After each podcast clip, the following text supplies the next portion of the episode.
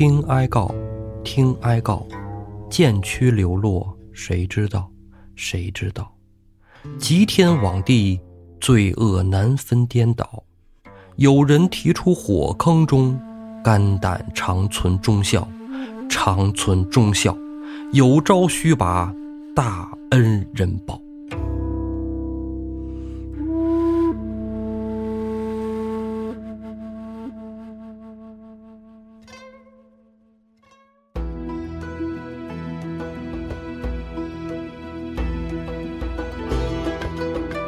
胡说历史，笑谈有道，欢迎您收听由后端组为您带来的《胡说有道》。喜欢收听我们栏目的朋友，可以在公众号里搜索“后端组”来关注我们，里面有小编的微信，您可以让小编拉您进我们的微信群，与我们聊天互动。大家好，我是主播道爷。咱们上回书说到了高俅啊，三次水战，啊，三次水战攻打梁山泊，其实是水陆并行，陆路打的高俅没怎么吃亏，但在水路上那是打了一个大败亏输。尤其是这第三次，浪里白条张顺凿沉了海丘船，活捉了太尉高俅，把高俅解上梁山坡。宋江在忠义堂上等着呢，一看见张顺领着高俅到了，慌忙忙从虎皮金交椅上下来，亲解绑绳，扶高俅上座，纳头便拜：“太尉大人受惊了，草民死罪，死罪。”高俅就慌了，哟，怎么回事？要起来。宋江连忙让军师吴用和公孙胜两人扶住了太尉高俅，继续把头磕完。磕完以后啊，就叫来了身旁的浪子燕青，跟燕青说呀：“传令下去，所有朝廷官军被俘的，一概不能伤着，全都安排他们住下，准备吃食，不要亏待了官军朋友们。”燕青应了声诺，下去没多时啊，就看梁山众兄弟得胜的都回来了。李俊、张衡押上来了节度使王文德，杨雄、石秀啊押上来了杨温，三阮押上来了李从吉，什么郑天寿啊、薛勇、李忠、曹正，哎，纷纷啊又把什么秋月呀、叶青啊、王锦的脑袋瓜子拎了过来。这死了，死了就拿个全尸没啥意义，哎，就取个人头。谢珍、谢宝呢，把那个高俅船上的歌女舞女都给抓来了。宋江一看，等这么多娘们干什么呀？咱们山上男人多，女人少，整这么多女的，容易惹出祸端呢。赶紧把这歌女舞女们请回船上去，安排他们吃饭啊，在船上住，别到山上来。安排停当已了，宋江就叫梁山上杀牛宰马，大排宴宴，大吹大擂，高高兴兴嘛，打胜仗了嘛。安排忠义堂上咱们开宴会，往常宴会主座上那必定是大哥宋江、宋公明，这回主座上啊。宋江安排了太尉高俅坐在那儿，高俅胆儿突啊！哎，宋江为了缓解高俅胆儿突的这个状况，举起了手中酒杯，边上卢俊义、吴用、公孙胜一旁站立。宋江双手举起酒杯，对着高俅说道：“文面小吏安敢反抗朝廷？奈何犯了许多罪恶，都是被逼如此。虽然有两次招安，但是招安其中原委，太尉今已知晓。”不是我梁山不从，实是没法从。那说的不是人话啊，也别怪我们不听。所以啊，希望太尉啊怜悯，救助我们这些身陷泥沼之人呐。见到皇上之时，跟皇上好言相劝，到时候得睹天日，刻骨铭心。我们梁山兄弟必以死相报。宋江这么说，高俅胆儿不那么突了。哎，回过头来看看。这梁山上的兄弟们一个个，嚯，这家伙长得真帅啊，关二爷似的，那长得跟豹头似的。哎，这豹头这眼熟嘿，这不是林冲吗？啊，大家都不错啊，都是棒小伙子。赶紧就跟宋江说：“兄弟，你放心，等我回到了朝廷，一定跟皇上启奏啊，重重启奏，让皇上一定好好的写一封招安赦书，到时候咱们都到官场上相见。”啊！一定让兄弟们都加官进爵呀，进食天禄，以为良臣。宋江听高俅这么一说，哎呦，拍大腿的高兴啊！心说：“我宋江在梁山上隐忍多时，不就是等的这句话吗？”连忙拜谢太尉。当天啊，这宴会上大家都举杯庆祝。其实兄弟们心里啊，庆祝的是我们梁山打了胜仗，谁也没鸟高俅。但是宋江啊，他得招呼，是不是？因为他想招安啊，他的心思里全都是我们这一票兄弟，到时候怎么在朝堂上这那的啊？紫袍金带一穿啊，都是那个，赶紧就招呼众兄弟来，咱们都敬太尉，满饮三杯啊！给高俅挨个介绍梁山上的人啊，这是谁？那是谁？高俅怎么说？他也是个阶下囚啊，是吧？他心里得有这数啊，没这数，可能他活不了半个时辰，是不是？哎哎，喝喝喝，好好好，哎呀，英雄啊，真不错。这喝着喝着呀，人就喝多了。这人一喝多呀，言多语失。他当太尉之前，原来就是接触这官场上人之前，那都是街溜子，是吧？那些人在一块儿喝完了，那不就打打闹闹吗？高俅就在酒桌上就说：“哎，说我自小啊。”啊！我打小就玩相扑，以前我这相扑玩的就贼好，贼溜啊！天下无敌，没人能赢得过我啊！咱们玩玩啊，比划比划。卢俊义也喝多了啊！卢俊义喝多了，这时候听高俅说这话，哎呦，太尉，我跟你说啊，我这有个小兄弟，哎，小义哥过来，我这兄弟那相扑也是一绝，还到泰山上去比划过呢。那给人摔呢都不行了，来，太尉指点指点我们小乙。高俅一看，嘿，这个也没我高，块儿没我大，那咱们来吧，比划比划。哎，别客气，我指导你几下。说着就把衣服脱了。山上众兄弟一看，切，什么玩意儿啊，在我们山上当个阶下囚，我们大哥看着你眼顺，我们巴不得你早死。来来来，太尉，这燕小乙啊，特别不知好歹，摔他，摔他。啊，也有人说呀，小乙哥，快快快，直接给他摔死啊！脑瓜子给他撅折喽！快快快！梁山兄弟们啊，有撺弄高俅的，有撺弄燕青的，哎，这就是瞧热闹的不嫌事儿大嘛！哎，撺弄高俅一听撺弄，更嗨了，哎，手舞足蹈。宋江赶紧叫人啊，拿来了几床褥子铺在地上，哎，这别在地上摔，真摔坏了呢，是吧？燕青、高俅俩人往褥子上一站。啊，就当做场地，来来来，进前来啊，小兄弟，咱们比划两下，我教教你，别害怕。来，燕青不是怕高俅，燕青是懒得搭理他，就往那儿看，就说那太尉大人先请吧。高俅也不知道燕青有几何，踉了踉跄的就冲着燕青过去了，伸出手来就要抓燕青的领子。燕青能让他抓着吗？肯定不能啊。燕青身形往边上一闪，伸手就把高俅拦腰抱住，脚下一个绊子，就给高俅摔了个倒栽葱。高俅这一摔，不成想这酒醒了七分。哎，这时候心里好像明白点了，我这是跟梁山上呀，哎呀，我干这事儿太悬了。得亏我是说是比摔跤啊，这要是比 MMA 是吧，都把我打死了，一拳 KO 了就。这家伙。真悬啊！宋江赶紧扶高俅上座，来来来来来，太尉大人喝多了，来来来，咱们吃点肉啊，夹筷子大肘子，接着喝。这一天啊，就喝过去了。第二天醒来，高俅一出来，宋江在门口等着呢。这个太尉大人可安好啊？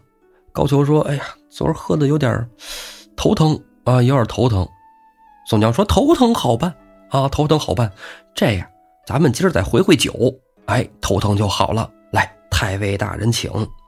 扶着高俅就来到了忠义堂上。忠义堂上早就摆好了大排宴宴啊，梁山众兄弟都在那儿等着呢。高俅再次上座，宋江举杯啊，给高俅敬酒。高俅说实话是真喝不下去了，哎，赶紧起来就说：“义士，你这杀人的手段不太寻常啊，你是准备？”干死我吗？对吧？你也不干死我，你就要干死我，怎么死都不太舒服 啊，都不太好。我觉得有事要不你说吧。宋江一撇嘴，哎，太尉大人说哪里话啊？我们刘大贵人在此啊，并无一心，若有隐瞒，天诛地灭。来喝酒。高俅哪敢喝呀？宋医师啊，你赶紧放我回京，到时候我在天子面前保奏，一定来招安。到时候国家重用啊。这多好！我跟你说啊，如果我要是违背誓言，定叫我死于枪剑之下。宋江听了，把杯子往桌上一放，双拳拱手：“哎，多谢太尉啊！太尉这么说，真是言重了。一是你是不是不放心我？啊，你要不放心我，这样，随我来的这些将军们，不是也在这儿的吗？对不对？就那几个，你把他们扣下，你放我走，待得招安之时，让他们跟梁山兄弟一起到京城去，怎么样？这事儿干得过不？”哎，太尉大人，不跟你说了吗？没那么多事儿，咱这就是喝酒，交个朋友。到时候啊，准备好鞍马，您跟他们一块儿走，都回去就完了。哎，不用压谁不压谁的，咱没这个，就是交朋友来喝酒。你不是好客山东，懂吗？来这儿了，咱就喝，干的。高俅一看，这说什么也不好使了，喝吧，太好客了，来干干干。这第二天啊，又干过去了。到了第三天，高俅没敢出门，为什么呀？这一出门又得接着喝呀，不敢出门。宋江过去敲了敲门：“太尉大人，啊，高太尉。”高俅不得已，门开了个缝又喝呀？宋江说：“不喝，来，咱先出来，咱们就是小酌几杯。”高俅说：“你别来这套啊，再喝我真死了。到时候你说给我灌一个酒醉，醉死啊！到时候你不承担法律责任，你别来这套。”我一定得走啊！我肯定得走。你要不放我下山，你要不然就砍了我得了。宋江一看苦留不得，没办法，咱们设宴送行吧。高俅一看这最后一顿怎么也躲不过去了。行行行，临别宴上，高俅就提出来了，说你梁山上这么多兄弟，可选一个精细之人，随我到东京城去，待我面见完天子，奏知了你梁山坡曲折。好让他随时给你送信儿，到时候传信儿过来，你们到时候怎么准备？咱们怎么走流程，好不好？宋江一心只想招安啊，说好好好啊！太尉大人建议的不错，就叫来了圣手书生萧让。为什么找萧让啊？萧让面善，哎，你看着就是不是惹祸的人。你找来李逵，你随太尉大人去，到不了山底下，高俅人头就送回来了。所以啊，让圣手书生萧让去，既能抄抄写写，还知书达理。他比较放心，吴用这时候站过来，说：“要不然叫铁轿子月和兄弟，跟萧让兄弟一同去，俩人也做个伴高俅说：“既然意事相托，那我就把文参谋留下，到时候咱们互相通信啊，也有个往来。”宋江非常高兴，但是这个文参谋文焕章可能不太高兴，但是也没有办法，话已经说了，约定好了，到第四天，宋江和吴用啊。带了二十余骑，送高俅和那些节度使们下山，过了金沙滩，直送到二十里外，辞别了高太尉，才返回山寨。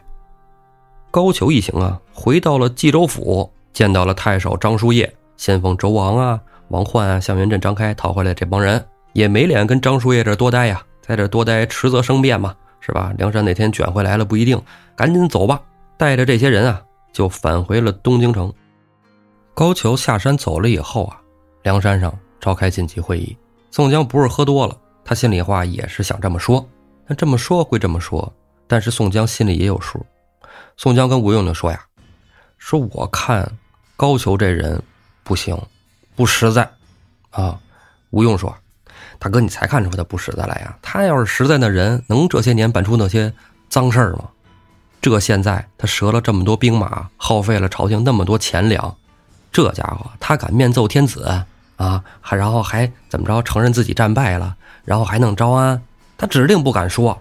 要依我看，你让萧让去就是个错误啊。萧让、月和呀，这俩人指定是让高俅给软禁起来。哎，到时候你看吧。宋江说：“哎呦，我倒没想到这出，那怎么办啊？这哥俩怎么救他们啊？招安不招安放一边，折了我梁山兄弟可不行。”吴用说：“咱啊，将计就计。”他们俩人不去了吗？咱再安排点人去，到京城走一遭，这事儿不就解决了吗？依小弟计策呀，咱们啊多带金银到东京城去，哎，打通点关节。招安这事儿用不用他高俅都两说着，但这事儿咱肯定得办成喽。燕青这时候起身说：“二位哥哥，东京城我去过，那儿我熟，而且我还认识李师师，跟他聊了这么几回，跟他能说上话。”哎，要不然让我去东京李师师家走一趟，毕竟他是唯一一个咱们认识能直接见到皇帝的人啊。宋江说：“好，哎，兄弟，你要去那是最好，让戴宗兄弟跟你一同走啊。你俩人还快，加马可以带人，哎，不违反交规，没问题。你们俩人去，这事儿就能办成。”神机军师朱武也站起来说：“兄长还记得昔日攻打华州之时吗？那时候咱们见到了太尉素元景，我看着素元景是个有心的好人，咱们走他的门路也不是未尝不可呀。”一提这素太尉素元景，宋江一拍脑门：“哎呀，你不说我没想起来，你这么一说，就让我想起了九天玄女之言呢，欲诉重重喜。”莫非正应到此人身上？九天玄女当初跟宋江怎么说的呀？说了这么一句诗：“欲诉重重喜，逢高不是凶，外移及内扣，几处见奇功。”哎，宋江就想起这个来了。前两天啊，不是跟高俅还有这些俘虏的将官们吃喝吗？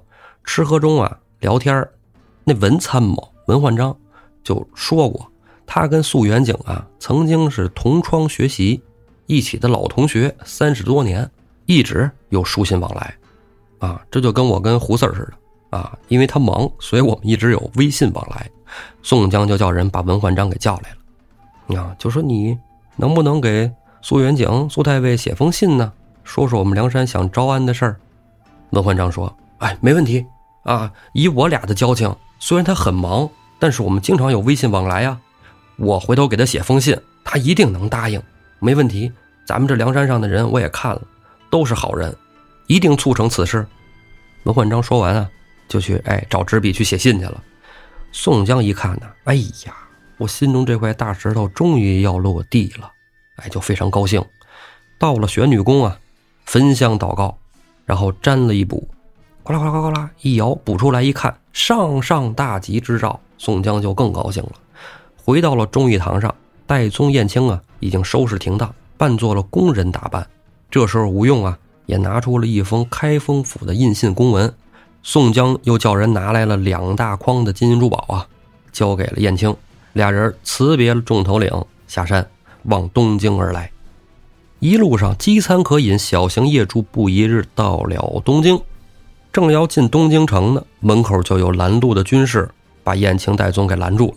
拦住燕青就说：“哎，打哪儿来的？干嘛的呀？”燕青说：“你瞎呀？拦谁呢？你没看我这一身穿着打扮吗？”那军汉就说：“呀，殿帅府发下军旨，梁山坡诸色人等恐有夹带入城，一个个盘查。”燕青咧嘴一笑：“切，你这真是啊，在自家人身上挑毛病。都是穿官衣的，都吃了一碗饭，那边上的你怎么不查他们去呀？到时候他们混进城。”闹出事来，你担对得起吗？随着说，燕青从怀里就掏出了那个开封府的印信公文，往这军士手里一拽。你看，这时候监门官看这边有事儿，哎，就走过来了，从这军汉手里拿过公文，不敢打开。哎，封面一看，就明白怎么回事了。这家伙，你敢拦他？赶紧就把这封信双手递到燕青手里，跟着军汉说：“你该干嘛干嘛去，一边去。”招呼燕青、戴宗来，您请这边请，赶紧进城。燕青收了信，跟戴宗俩人啊，到了东京城里，找了一间客店住下。第二天一早，燕青就把衣服给换了，换做一身啊小闲的打扮，哎，就是那个帮闲小帮闲，哎，换了这个打扮呢，你好走动，你再穿官衣走来走去的也不方便，而且啊，好多事不好办。燕青换了停当以后，跟戴宗打了招呼。从那筐里啊，取了一个小锦盒，锦盒里抓住一把金珠子，找了一个小方帕，包了一个小包，揣在怀里，跟戴宗说：“哥哥，小弟今日去李师师家办事，你在此等我的好消息。”出了门，直奔李师师家而来。到李师师家一看呢，哎呀，装修了啊，真不错，跟之前呢，呃，样子没有大变，但是更精致了。去年啊，他们闹完之后不是着大火吗？李师师家可遭了殃了，李逵是把能拆都拆了，能烧都烧了，这回再修了，比上次更豪华。哎，进门一看，那大院子，啥是假山，哪是亭子啊？往里走，挑帘笼就进了正屋，迎面就撞上了出来的李姨妈妈。李妈妈抬眼一看是燕青，吓了一跳。哎呦，怎么是你呀？你又上这儿干嘛来了？快走走走走走走走，到时候别又给我惹出祸事。燕青连忙答道：“哎呀，快请李娘子出来，请娘子出来，小人有话说。”李妈妈哪想听燕青这个，就赶紧轰燕青：“你快走，别到时候又连累我们家房子啊！快走走走走走。”这一闹啊，李师师在里屋就听见了，从里屋就走出来了。哎，那几步走，袅袅婷婷，又勾勾又丢丢啊！燕青一看，我家伙，这哪是又勾勾又丢丢能形容得了了？这道爷明明是词儿穷了，道爷不能词儿穷，就看那李师师啊，芳容丽质更妖娆，朱唇一颗点樱桃啊！燕青这是第三次看到李师师了，依然是惊艳，啊，就说这李师师有多漂亮。李师师轻移莲步。款款地走到燕青跟前，燕青啊，把怀中的帕子往桌子上一放，先拜了李妈妈四拜，又拜李师师。李师师赶紧把身子一侧，免礼。啊，你别拜我，我年纪小，受不得拜。燕青起身说道：“哎呀，前者我们在您这儿惹了祸啊，给您添了麻烦，现在小人啊无处安身。”李师师一摆手打断了燕青：“你别说这个，你休骗我。”你当初说是张贤带着两个山东客人来我这儿，临了临了闹了一场，不是我用花言巧语骗过了官家，这要是换做旁人，岂不是遭灭门之祸吗？那天你带来的客人说是什么？你老板对吧？那天喝酒的时候留下两句词，我就寻思着有问题，什么六六雁行连八九，只等金鸡消息。那时候我就怀疑你们是要搞事情，啊，你们有事儿。没想到后来闹成这样，今天你又来了，你给我解释清楚，到底是怎么回事？燕青也不敢隐瞒，就如实说：“小人不敢欺骗花魁娘子，前番跟我来的呀，这几个人我给你一一道来。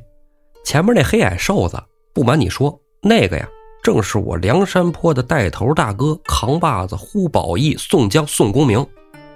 跟在他身后那第二个白俊面皮的。”那正是柴世宗的嫡系子孙，名叫柴进，绰号小旋风。那工人打扮在旁边站立的，那是咱们大宋的马拉松长跑名将神行太保戴宗。后来在门口跟杨太尉打在一块儿的，那个是黑旋风李逵。小人啊，是北京大名府的人士，浪子燕青的便是。当初俺哥哥来东京求见娘子，小人诈称是张贤，到您这儿来，这个其实确实是骗了您。但是有一说一啊，我哥哥是好心，我哥哥想引领着梁山众兄弟投奔朝廷，无路可投，所以想让花魁娘子在皇帝面前诉说曲直，也不枉我梁山兄弟替天行道、保国安民之心呢。但没想到最后弄巧成拙，引发了祸事，让花魁娘子和妈妈受惊了。今天啊，我也是受大哥所托，来给你们送点小礼物。俗话说得好，千里送鹅毛，礼轻情意重，万望笑纳，不要嫌弃。随即啊，燕青伸手打开了那个帕子，往桌子上一摊，蹦出了那堆金珠子。李妈妈眼睛就不转个了。哎，盯着那金珠子，李妈妈就开心了。哎，来人，快上果盘啊！拿酒，拿酒。这钱婆啊，就是爱财，要不她干什么这买卖呀？她干这营生，什么都不要，什么脸面，什么这那都不要，唯独就是爱财啊！看燕青亮着金珠子，她高了兴了。等着果盘美酒已经摆完了，李师师亲自招待燕青，这是主顾了，是吧？这不是说一开始的小闲了，这拿出金珠子来就是主顾，主顾来了就得招呼。李师师让燕青坐，燕青不敢坐。燕青说呀：“小人是个该死的人，如何敢在花魁娘子面前坐呀？”李师师说呀：“行了，得了吧，啊，快坐下吧。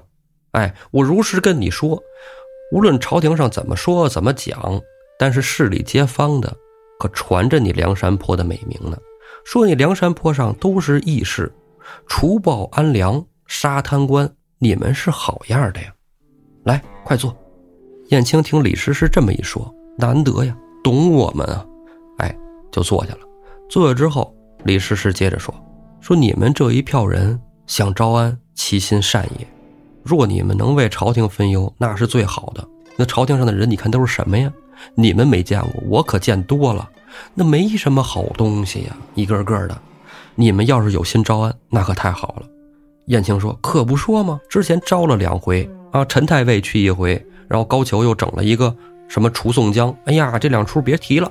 哎呀，我跟你说，巴拉巴拉巴拉，就说了一下两次招安的前后经历。说到最后啊，高俅被我们捉上山了。之后我哥哥不忍杀害，把高俅、高太尉还有那些随行将官都给放了。啊，但放了之后呢，高俅就没声了。本来他答应的好好的，给我们上奏天子，但是他现在。”不出来，还把我们梁山上那两个兄弟给囚禁起来了。你看这怎么办？所以我大哥呀，让我们上东京来想想办法。这不是我们也不认识谁吗？哎，就上您这儿来了。李师师说：“高俅见多了啊，这个人啊不是什么好东西。他这样耗费钱粮、损兵折将的，他哪敢上报啊？他不敢说。你既然跟我说了，我知道了啊。当我见到了天子，我跟你说啊，放心，来。”咱们正事说完了，喝几杯吧。燕青说：“说我不会喝酒，天生不会喝酒啊，喝酒过敏啊，上脸。”李师师说：“你这是吧？都来了，你都到这儿了，你金珠子都给我妈妈了，我不跟你喝几杯，那不合适啊。这个咱们是行业规矩啊，该喝我得喝。来来来，燕青一看推不过来吧，那就喝吧。接过杯盏来，跟李师师对坐畅饮，俩人边喝边唠。”哎，燕青就讲一些啊，市井上的事儿啊，梁山上的事儿啊，李师师就听得高兴，啊，这女孩子嘛，就喜欢听故事。很多男人啊，他没钱没势，但是把他的绚丽的故事讲出来了，女孩子也是很动心的啊。他见过世面啊，他看过这看过那，真有见识，真好，就愿意听男的说。李师师愿意听，燕青就一劲儿说，说着喝着，就喝的有点多了。李师师呢，毕竟是出入在这风月场所里的，净听着男人吹牛逼了，啊，都吹牛啊，吹我这个那好，我有钱，我有几处大宅子，我三妻四妾啊，没有三妻啊，我一妻八妾啊，我特厉害啊。李师师听的都是这个，而燕青讲的呢，都是民间的真事儿。李师师听得高兴，听得过瘾，渐渐就对燕青有了那么一点点的感觉，再加上这风尘女子嘛。哎，水性杨花之人，倒有几分啊，看上燕青了。酒席之间就开始撩拨燕青。燕青是个七窍玲珑心呢，咱说过，燕青多聪明的人啊，看出来了。但是有句话叫看破不说破，哎，燕青就随着，因为他是担着梁山泊大事而来的，肯定不能惹着李师师。你胯下一推，咔，婊子一边的滚，那完了。啊，宋江这伙人还得跟朝廷接着打，招不了安。燕青啊，心中有大事，所以就忍下了。说你撩拨我，我不从不就完了吗？是吧？李师师啊，想撩拨燕青就得使点手段，冷不丁就说出来了：“久闻哥哥会诸般乐艺，啊，就是会吹拉弹唱啊。”说咱们现在喝的也差不多了，咱们要不玩玩？燕青说：“说哎呀，哪里说来啊？我只是一知半解啊，不懂不会。”怎敢在娘子面前卖弄啊？李师师说：“那这不卖弄也不行啊，是吧？我就知道你行，咱们玩玩吧，我给你吹个箫如何？”燕青一听，你你啊，吹吹箫。李师师就叫丫鬟取来了一把凤箫，拿起箫来放在嘴边，轻轻吹动，款款的一曲就飘入了燕青耳朵。燕青听了以后，哎呀，吹的真是好，吹的真是妙啊，喝彩不已。李师师吹完了一曲，把箫递过来，哥哥也吹一曲给我听听吧。燕青一看，这这不是间接接吻吗？啊，当时也没这词儿，推诿不得。那好，那我就吹他一曲。燕青也呼呼吹个箫，哎，吹完之后，李师师一听，不住的喝彩。哎呀，哥哥真是吹得好箫啊！看奴家再给你弹奏一曲，就叫丫鬟取来了一把阮。哎，怀中一抱，好多人知道啊，咱们民族乐器里啊有这么一个，有人不知道。哎，那我就说说，这个阮啊，其实名字叫阮弦，它形似琵琶，啊，跟琵琶也差不太多，但是它的这个琴颈比琵琶要长，所以也叫长颈琵琶。阮咸啊，你听啊，这个明明是个人名啊。咱们之前老说竹林七贤了，竹林七贤就有一个叫阮咸的呀，是那个咱们常说的阮籍的侄子，哎，叫阮咸。那为什么这把长颈琵琶名字也叫阮咸呢？是他发明的吗？那是不是他发明的？咱不知道。有传言啊，在唐朝的时候，发现了这个阮咸的墓，把这墓挖开了，在阮咸墓里有那么一把铜琵琶，所以啊，就给这把铜琵琶命名为了阮咸。待到了宋朝之时啊，这乐器啊依然很流行啊，一直到朝堂上都很流行。宋朝的皇帝一般都是在艺术方面都有一些的见地啊。这里说的呀，就是宋太宗赵光义。赵光义呀也喜欢弹阮弦，但是他弹阮弦的时候呢，发现了他的啊也不是高音还是低音，哎有点不足，就给阮弦啊加了一根弦。原来四根弦的阮弦，加上这么一根弦，那得重新起个名啊。哎，皇帝赵光义呀就给取名叫。五弦阮，所以这乐器啊，后来就直接叫做阮了。李师师这阮弹的真叫妙，弹的真叫好。哎，李师师一边弹奏，燕青就随着这个曲调啊唱了一曲。这李师师和燕青俩人都有才，俩人长得还都好看，这个画面是吧？堪比演唱会现场了。一个弹得巧，一个唱得妙，一曲作罢，俩人都非常开心，非常高兴。李师师啊，又把了一盏酒递给燕青，燕青伸手要接，李师师摆了一下，示意我喂你。燕青就有点害羞了，把头往下一低，不敢抬头，唯唯诺诺。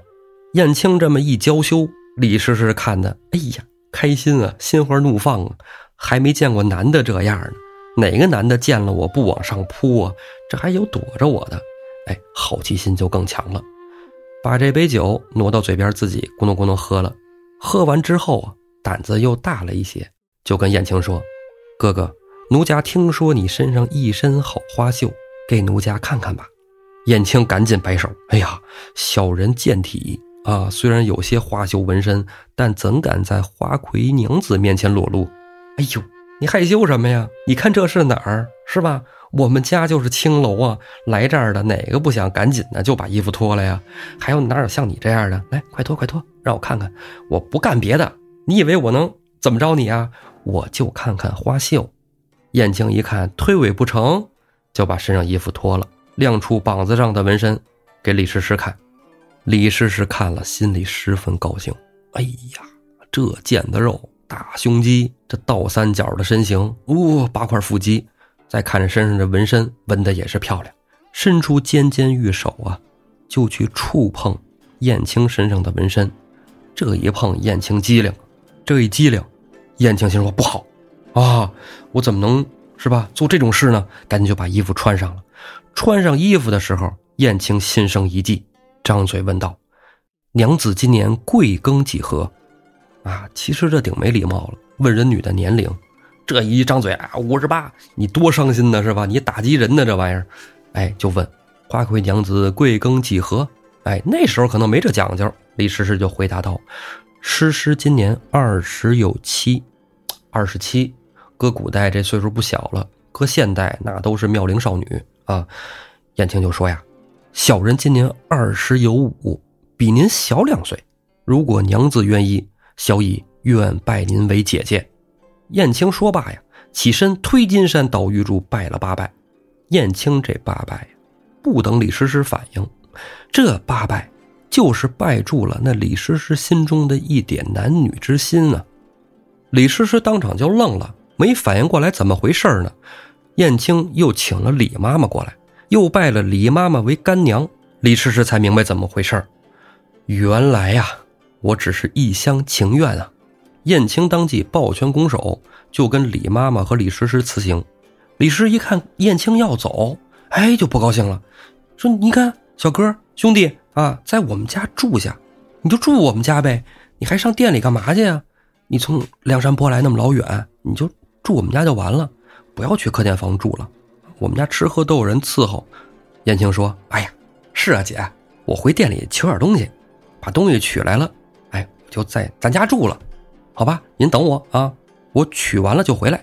哎，那你可别骗我啊，好弟弟，快去快回。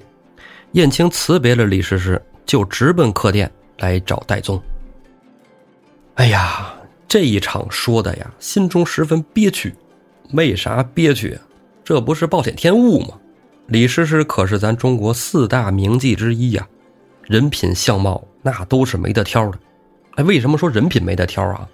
这个有人说了，说这个李师师是妓呀，他再是名妓，他也是上不了台面。你得说那是什么时候，对吧？这个书里讲的是宋朝，小说是明朝人写的，那都是旧社会。旧社会啊，妓女行业是有的，而且很多是官妓。这官妓怎么来的呢？那就是查抄官员的子女啊，家被抄了，这个家里有小闺女长得不错，因为她是当官家里的孩子嘛，所以很多呀，歌舞啊、字画呀都会一些。这跟男人能说得上话，能聊着，哎，长得往往又都相貌不错，会打扮，会捯饬，哎，这些呀当做官妓。那民间的就不说了，民间的可能生活所迫呀，或者是就想挣钱，哎，这都有。但是啊，光想挣钱可能为数不多，大部分都是生活所迫。为什么呢？因为古代呀，它有集气这么一说，这个当做歌妓呀、艺妓呀、歌女舞女啊，那都是贱籍，上不了台面，将来嫁人啊、结婚啊，包括子女以后的发展都有影响，所以很多人是不愿意的，要不然就是被逼的。要么就是抄家的啊，抄家也跟被逼没什么区别啊，所以哎，身不由己，没办法。像李师师这种得天子眷顾的啊青楼女子，为数不多，极少。但李师师这次见了燕青，是动了真感情了。按说啊，这些青楼女子让他们动情，极难啊，真的难。为什么呢？他们见的人多了。男人嘛，什么样都有，形形色色。那都说是色字头上一把刀，但是这帮人呢，都是举着刀扛着脖子来的，一脑袋往里钻。那燕青呢？哎，你一挑逗他，他还娇羞，这就让李师师受不了了。你看这啊，多有意思！这小哥就想拿下。有的时候啊，就是这样。这个男女在一块儿都一样。什么叫欲拒还迎啊？说的就是这一出。越得不到的，才越想得到呢。这事儿搁男女都一样。刚说这个是我猜测的一原因啊。这李师师看着燕青啊娇羞，所以动心。其实更多的呀，按书里来说，是燕青的才艺招人。哎，李师师才艺就是不俗哦，能打动天子。而且你看这是哪个天子？那是琴棋书画样样精通的宋徽宗啊。他要觉得李师师好，那李师师真的是不一般的好啊！李师师又觉得燕青好，那燕青没挑了，那是人间的。你看这乐队演出是吧？大家也都喜欢啊啊啊叫啊！你看那个老安在台上唱演的时候，底下也都欢呼，跟着咣咣咣是吧？摇头那都能嗨起来啊！这艺人啊本身就招人，燕青啊不光是文艺。啊，武艺也可以，大才子啊，不可多得的人才，女人喜欢很正常。但燕青能禁住诱惑，这点来说真太难了。我也是个男的，说这段书的时候，我就寻思着脑补这场面，要我我可能定不下来啊，可能宋江大哥这事儿就黄了啊。得亏宋江大哥没让是别人去啊，让是燕青去了。燕青能说会道，还能心如磐石，不容易，真不容易。咱就说这男人有业余爱好这事儿，有人好打游戏，有人好玩个乐器，有人好骑车，哎，这各种爱好都有，健身呐什么的，划船啊，玩桨板啊，这男人啊，有点爱好其实是好事儿啊。有爱好的，你说，要不然你说打拳是吧？打拳击，玩桨板啊，唱歌、写歌、弹吉他，哎，这都是个爱好，都挺好。但是男人呢，有什么爱好，他都得再加上一个。哎，女人，性别男爱好女吗？这很正常。这种男人呢，我觉得是挺好的，都是好人，都不错。最怕什么呀？最怕这男的没爱好，就专心的钻研女人。要不然呢，就是钱、权、色，就西门大官人这样的。反正我是看不上这种人啊，满脑子没别的，没有生活乐趣，就是权、钱、色。哎，这人顶没出息了。这种人啊。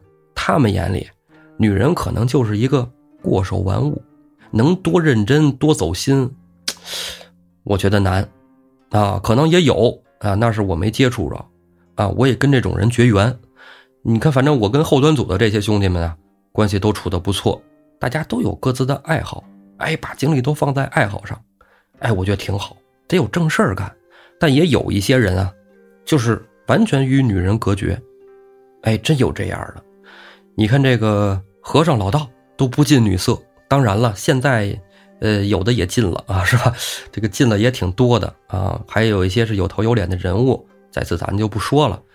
你要搁梁山这部书上不近女色的，其实也有好几个啊，挺多的。梁山兄弟啊，都觉得这个色这就不是好玩意儿，头一个就得说咱李逵。啊，黑旋风，那接触女人的，呃，都不是好人，沾花惹草的都该死。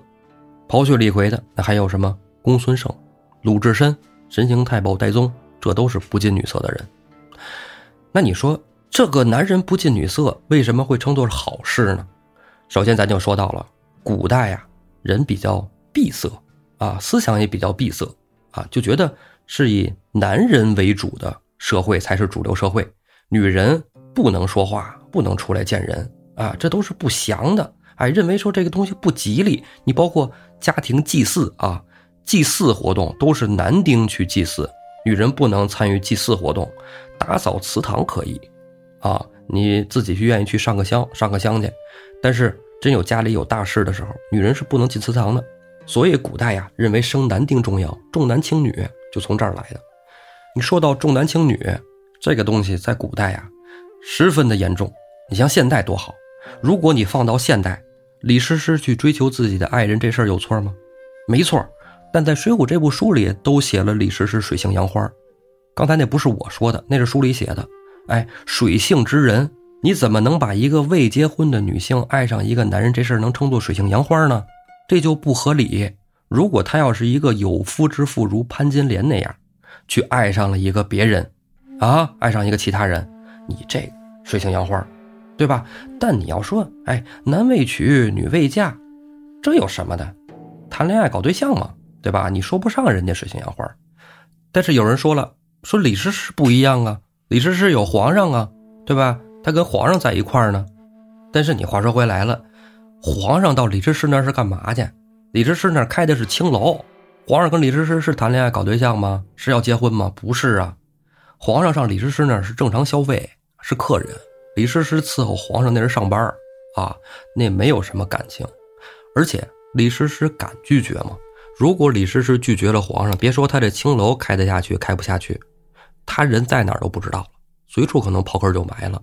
你敢拒绝皇上，那他的是吧？跟他一足球队的高俅也饶不了李师师啊。再加上杨戬这个，肯定啊，李师师倒霉倒大了就。所以无论李师师拒绝谁，他也不能拒绝徽宗皇帝这么一个客人。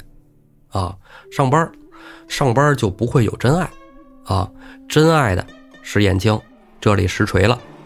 燕青跟李师师的故事啊，有很多民间传说。哎，有一说，燕青等到征方腊回来以后，半途走了，跟李师师俩人双宿双飞了，这是民间传的比较多的。那在野史里啊，还有其他的说法，但其他的说法里啊，就没有这俩人同时出现的情况。比如说这李师师的。哎，说李师师啊，在遭遇了北宋开封府靖康之变之后，变卖了全部家私，把这钱财呀捐到军队里充公了，以作军费。李师师呢，回归乡里，隐姓埋名了。而浪子燕青呢，在《说岳全传》里啊，有他的身影，怎么招兵买马、积草屯粮、落草为寇？这个呀，咱等到《水浒》说完之后，哎，最后的最后，咱再唠唠这《水浒》啊后人和之后的事儿。反正他俩人要是能好在一块儿，那真是天作之合，郎才女貌。老天成不成全？书咱接着往下说。燕青把见到李师师的这事儿，原原委委就跟神行太保戴宗说了。戴宗一听，脸上汗都下来了。哎呦，真凶险呐！这年轻小伙子能经得起这风浪，将来是个人物。兄弟，哎呦，得亏是你呀！你这事儿办得真好。啊，要是你稍微心猿意马、心思不定，这事儿就办砸了，就麻烦了。燕青拍拍胸脯子：“大丈夫生而为人，岂能为酒色忘其本？那和禽兽何异？”燕青但有此心，叫我死于刀剑之下。戴宗一听燕青发誓，你都发誓了，我还有什么好疑心的？我根本就不操心你啊！咱们都是好汉，心知肚明，何必起誓啊？你赶紧去收拾东西啊！赶紧到李师师家去，等这事儿办完了，我等你回来。到时候素太尉那个书还得等着你去下。燕青应了戴宗，哎，收拾了一些金银细软，直奔李师师家而来。李师师家这边啊，早已经准备好了，找了一间客房，打扫得干干净净。叫燕青安歇，李师师家上上下下现在都知道燕青是李师师的干弟弟，所以都称燕青为叔叔。话说这也是凑巧，哎，等到夜里的时候，就有人来送信儿了，说今天晚上天子要来，好生伺候。这信儿啊，哎，就传到燕青耳朵里了。燕青一听这事儿，赶紧就来到了李师师近前，跟李师师说：“姐姐，听说今天晚上天子要来，你能不能求他？”给我写一封赦书啊！啊，赦我无罪，让我以后行走方便。李师师说：“啊，那不打紧啊，小事。你到时候晚上天子来了，你跟他见上一面。哎，你不是有诸般才艺吗？咱们天子皇上就喜欢有才艺之人。到时候你一展示，他肯定赦你无罪。哎，当即就给你写了。小事儿。慢慢啊，这天色就暗了。哎，月亮就升上来了。果然啊，到了晚上。道君皇帝就带着一个小黄门，从这地道里啊来到了李师师家。李师师已经穿戴整齐，因为你见皇上，你得穿的跟平时不一样啊。你平时穿什么爱穿什么穿什么，你穿一肚兜子在屋里待着没人管。但是你见皇上，你就得穿着得体，哎，头上簪子插的这儿那儿的，是吧？鸡毛掸子似的，哎，打扮的非常漂亮，等待着皇帝到来。皇帝到来之后，第一句话说的就是：“来，去把衣服脱了，伺候寡人。”白穿了。李师师承皇帝旨意，去掉了服色，哎，迎驾入房。这时候不是说都脱了啊，这个得穿一个那种，哎呀，丝啊、纱的什么的那种，哎，朦朦胧胧的。皇上喜欢这个，欲遮还羞，欲拒还迎那种。皇帝和李师师坐定，各种茶果、烟酒、糖茶的，哎，摆上来，大果盘。李师师就举杯劝天子喝酒，哎，天子高兴，哎，好，好，好，哎，爱卿近前来，坐腿上来。